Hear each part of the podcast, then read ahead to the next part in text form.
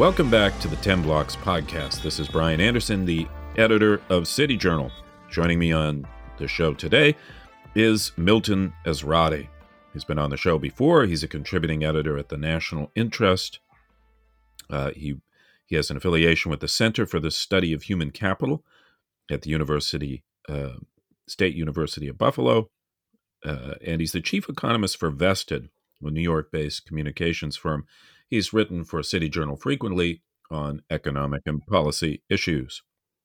We're very glad to have him on the show. Uh, his latest book is 30 Tomorrows The Next Three Decades of Globalization, Demographics, and How We Will Live. So, Milton, thanks uh, for joining us on the show again. Pleasure to be here. Um, several months ago, you wrote a piece for City Journal making the case that our economic situation, our, our economic woes, uh, were not going to be transitory. The Biden administration's economic authorities, Janet Yellen, Jerome Powell, they've been contending for a while that the inflation that the country was experiencing uh, was the result solely of supply chain issues caused by the pandemic, and that those uh, those issues would soon abate, and so inflation would come down. You wrote at the time that this explanation ignored the demand side of the ledger, that you've had massive government spending, which has driven up consumer demand for goods, and that producers uh, have been struggling to meet this demand. At the same time, you know, you, you've had a shortage of workers exacerbated by policies that paid people not to work. And this, you said, as well added to the problem. So I wonder, you know, since you published that, I think it was in October, uh, uh, could you elaborate a bit on the argument in that article and uh, what are you seeing in the economy that may have changed since? The economy is much as it was. Uh, what's changed is the tune in Washington. Uh, Jerome Powell, the chairman of the Federal Reserve, who had been a major proponent of the transitory argument, uh, has walked that back. Um, and actually, Fed policy has begun to change, which shows that they're taking this inflation much more seriously than seemed to be the case in October when I produced that article. Um, the supply chain problems, one of the things I argued then is even if it was all just supply chain problems, uh, the transitory argument was uh, misstated because supply chain problems, whether it's labor shortages or the situation in Asia with the Chinese uh, zero tolerance uh, policy, um, and um, and of course uh, oil shortages or energy shortages to make it more general uh, will all last a lot longer than they were implying at the time and the white house continues to imply um, there are also, as you point out, uh, these this tremendous uh, surge in demand uh, supported by the federal government, and there is the legacy of tremendous amounts of li- liquidity that the Federal Reserve has been pouring into this economy to greater or lesser extent for almost 15 years now. And there is a price to pay for that as well. So, in a way, the Fed has started to come around to the position you were uh, articulating in that article. Um, so, it's winding down its bond buying program. You know, it looks like it's going to be raising rates several times in in 2022. But the Fed has been more cautious uh, than some other central banks, the Bank of England, for example. And uh, you know, some some people uh, have criticized uh, Powell for even these cautious steps. So the economist Ryan Avent, um, you know, he he's written that central banks should be slow and cautious in tightening monetary policy because even in the absence of rapid tightening, inflation is likely to fall. So, you know, when, when we're looking at central bankers today, what what are they, you know, what what are they basing their decisions on, and what are the risks of tightening too fast or of keeping policy too loose? Well, um, the risk of too fast an action, and I, I, sympathize with Powell. I didn't when he was saying transitory. I thought that was nonsense, but he did want to get reappointed, and you'll forgive my cynicism. And that's what the White House wanted him to say. Um, and now he has changed policy. He's going very gradually. Um, he's I think, given the inflationary push we have, especially this legacy of all the liquidity the Fed has poured on the economy over time, um, that the Fed should act in a more aggressive way, but I'm glad it's acting at all. Now, it's important to note that even with three small rate increases the Fed is contemplating for next year, policy would still be stimulative. Those interest rates would still be lower than the rate of inflation, even if the rate of inflation comes down considerably. And I, am skeptical that that, in fact, is going to happen. So I, if I were advising the Fed, and uh, I'm not, but if I were advising the Fed, I'd be saying to them, we should be acting, if not uh, the way Paul Volcker did during the great inflation in the late 70s, we should be acting more aggressively. Um, the, the, Central Bank of Europe has special problems. Of course, the Bank of England is acting somewhat more aggressively. What about on the fiscal side of things? We've seen this incredible avalanche of relief spending since the pandemic began. Uh, but Joe Biden's social policy legislation, the Build Back Better bill, obviously hit a major wall in the Senate. Uh, you know, this week as as uh, uh Joe Manchin came out against it. Uh, the current version of this bill, uh, the Build Back Better bill, it's front loaded runs up deficit spending between now and the mid 2020s on programs like childcare, universal pre-K, renewable energy. There's there's an entire progressive grab bag included in it. Uh, you know, if if some version of this bill eventually does get passed, what what in your view would be the implications uh, of such an infusion of cash on the economy?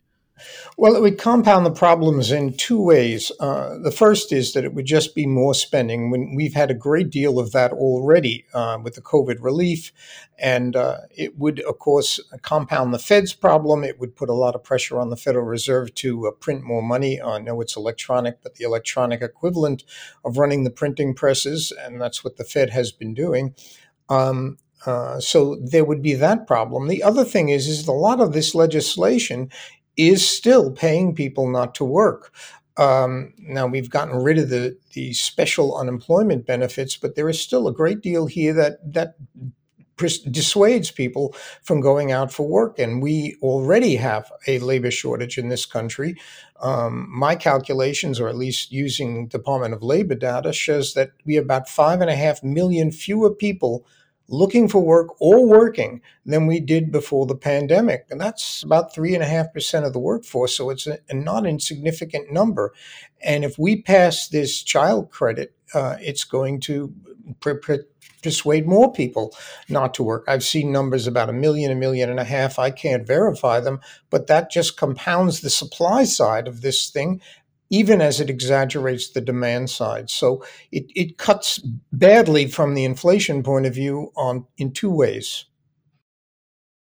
Interesting. Um, I wonder if we could talk a little bit about the broader macroeconomic trends that are at play. So you have the US, Europe, and China all intent, at least rhetorically, on phasing out fossil fuels, replacing them with renewables like wind and solar, other forms of power the cost of renewables has has fallen in recent years, but there are logistical problems to their widespread implementation. These these still remain. They can be um, you know more sporadic as well in terms of energy, as we've seen with recent shortages. So, meantime, uh, policymakers aware of long-term deflationary pressures, you know, shifting demographics across the aging developed world, had decided until this year that inflation was this thing that was gone. They've been pursuing highly inflationary fiscal and monetary policies. So I wonder, you know, if you could say uh, our current troubles represent, in some some sense, the culmination of these decisions. Uh, that the chickens are coming home to roost. Uh, you know, what are what are in your view the most consequential broad trends for the economy, not just over the you know the immediate future of the next six months or, or year or two, but but over the long term. I, am glad you brought up the uh, renewables or the uh, or the green energy. Uh, the problem with that was we've had we have had a surge in demand, as you pointed out when you introduced this. The, the, federal government has been putting a lot of money in people's hands, and that's true across the world. Uh, the Federal Reserve has been printing a lot of money, which effectively indirectly puts money in people's hands. So the demand surge, as soon as we ended the lockdowns and or the strictures, now maybe we're going back, but as soon as we ended the strictures, um, there was a tremendous demand surge, and even in the best of circumstances, that would have strained energy supplies. But uh, we have shut down coal mines. Not that I'm in favor of dirty energy, but we have shut down coal mines. Uh, the Biden administration came into office and did everything it could to discourage fracking. Um, it, it shut down the Keystone pipeline. Um, all of this made it much harder to respond because windmills and uh, solar panels uh, you cannot ramp them up as fast as you can just pumping a little more oil or running a refinery 24 7. And I'm not saying that the ultimate goal of getting rid of fossil fuels is a good or a bad one, but uh, there was absolutely no uh, consideration of what would happen if we had this surge in demand, and we did. China is the um, uh, is an object lesson. They closed down coal mines. They uh, they they stopped importing oil. They were counting on a lot of hydro. They had a drought. There wasn't the hydro. In the meantime, demand picked up, and they had rolling blackouts effectively across the country that shut down factories, contributed to our supply chain problems. As a matter of fact and we're we're seeing this uh, in in other countries as well, right? These these kind of rolling blackouts, or at least uh, incredible uh, crunch on on energy, and there's some worries over over the winter that uh, this this could be become a significant problem. Uh, if we have a cold winter, it will be a very severe problem. And as it is, given what's happened to the price of energy now, some of these prices have come down a little bit as people have stepped up supply. But given what's happened to the price of energy, even if there is enough to go around, it's going to be a real burden on household incomes as they try to heat their homes, especially if we have a difficult winter. Uh, you know, last question in in your um, you know futurist uh, guise, uh, where where do you see uh, the the global economy heading? Um, you know, five years from now uh, if if it's even possible to think that far in advance. well, the the short answer is no, it's not. But uh, um, well, I think we we we have uh, unless this uh, Omicron thing um, becomes much more severe, or the authorities panic, uh, either or, and we shut down. Um, we are having a very prompt and um, an effective recovery from the strictures that we were put in place in 2020 and have come off and on since. Um, that should probably continue for at least another year or two.